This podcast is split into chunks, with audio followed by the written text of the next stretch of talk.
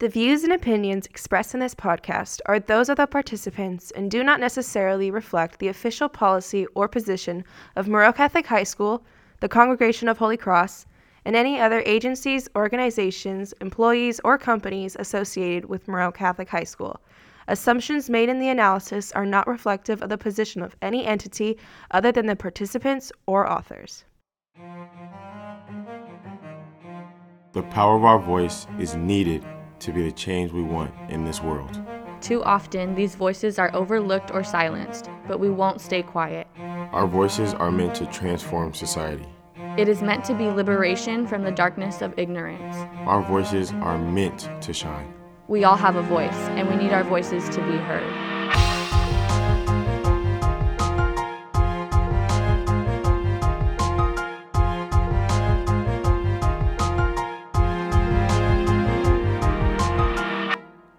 It's time to speak out.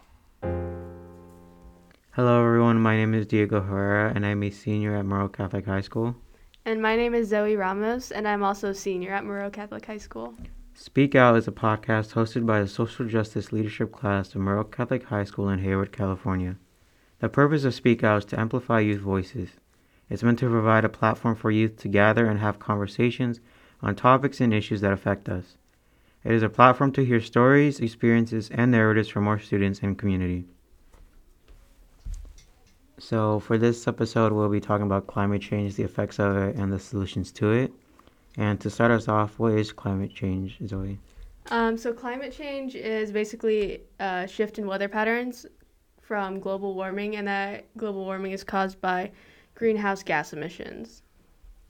And what are these greenhouse gases? So, greenhouse gases are basically these gases in the atmosphere that trap heat.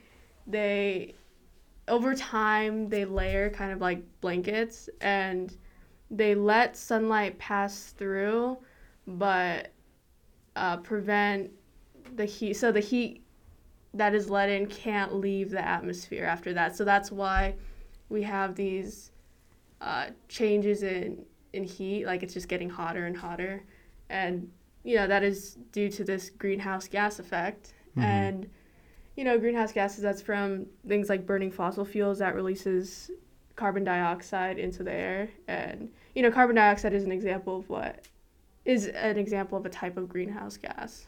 Mm, i think methane as well yeah. which uh, cows really contribute to that or just livestock in general. Mm-hmm. and i'm pretty sure it's like one fifth of like, of like all global emissions of gas emissions into the air. So it's quite a lot, and we've also been burning this stuff for a long time, and it's since the late 1880s actually, which means over 100 years of just constant burning of these greenhouse gases into the atmosphere. Right, and and it's never really even been a serious situation either. I think that it wasn't until recently, and you know, s- still now sometimes I hear people downplay the situation. Yeah, they they always ask like, what's what's the deal with climate change, and it it's can be a lot to explain in that moment and in that situation, but uh, I yeah. think now with a new climate change report that's been released from the UN body, uh, I think that puts things into perspective. Uh, I want to talk a little bit about that too.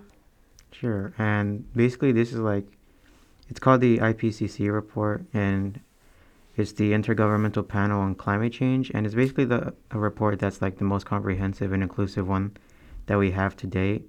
Where basically how it just confirms the idea that was lingering around that how bad is climate change, and it just states that it's pretty bad, and that we are like we as humans are responsible for this issue. Right. There's uh, more climate extremes, uh, more changing climate is just getting hotter. There's and because it's getting hotter, ice caps and glaciers are melting, so that's also the reason for flooding in other states. We've seen that recently too. There's been some flooding uh, in the U.S. and then here in California we have all the wildfires too, which have affected us. And also this report is and in in ways it may sound similar to previous reports like oh climate change is getting bad it's getting hotter but uh, there's more of a change in this report. It's uh, more comprehensive and conclusive, especially because there's an improvement of understanding of climate change. We have more data. We have satellites and weather stations. Uh, we have, you know, these technological advan- advancements that have helped us to. Yeah, and it's basically what the what the few years are gonna be coming. Like, it's stated that for the next thirty years, we're basically locked on with like warming up to I, th- I believe 1.5 degrees, like just the entire Earth in general, and that's a lot. Like it may not seem like a lot, but the the effects of like natural disasters are just gonna be increasing with that number.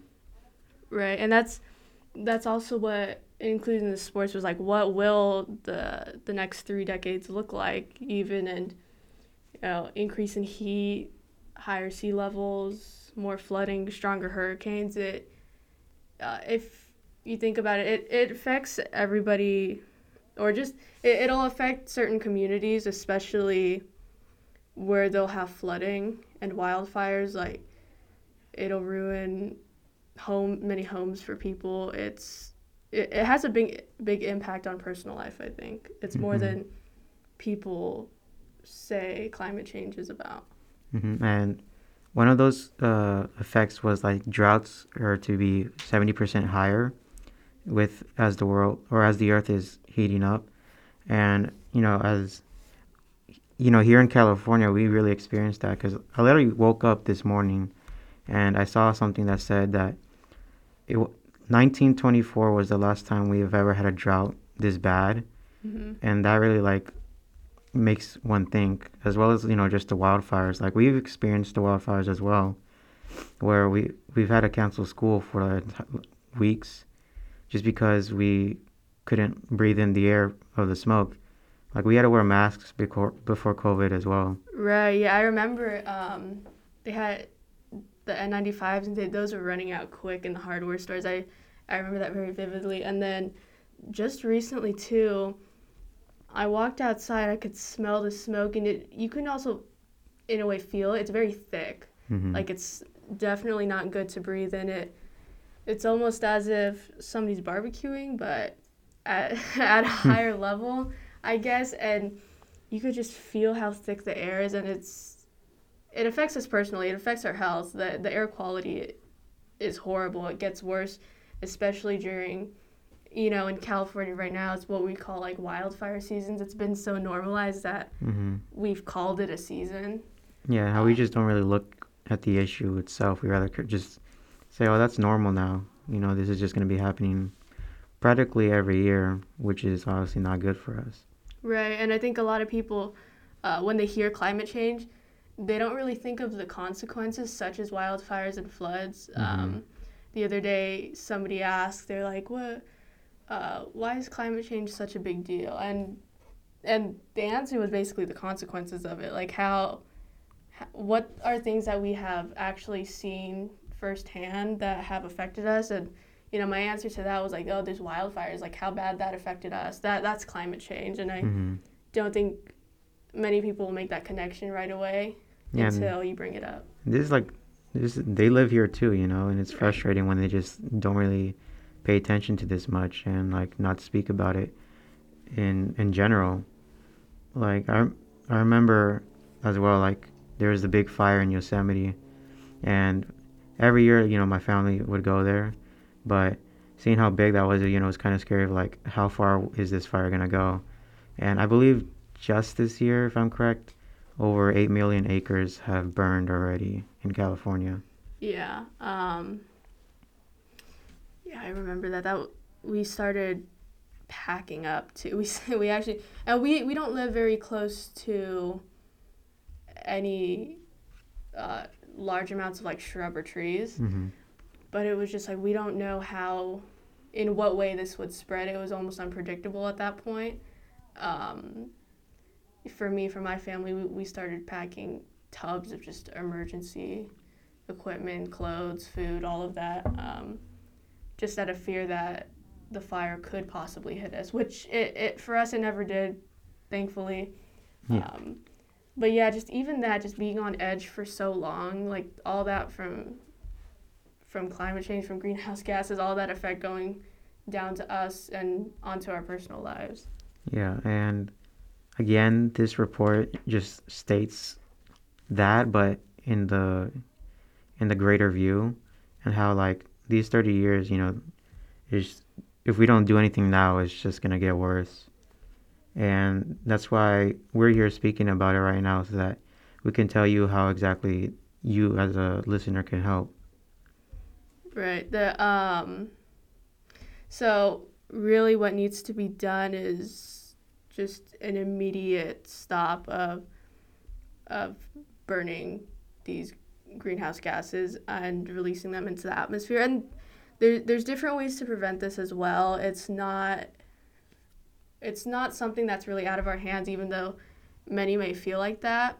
Uh, you know me, me personally i thought this was a situation that was out of my hands until i actually started doing research about it and thinking of like what can i do as an individual and stop thinking ahead too far. Hmm um, and you know what are some of the ways? What, what's a way that you have? Well, first of all, just making for environmentally wise decisions. For example, how I uh, previously or or in the beginning we said how methane was a good contributor of greenhouse emis- gas emissions, and that comes from cows. And to make a cow or like produce that livestock is like ten times more resources poured into that than like poultry or chickens, and you know that already takes off a fair amount of greenhouse gas emissions that are going into the air or atmosphere.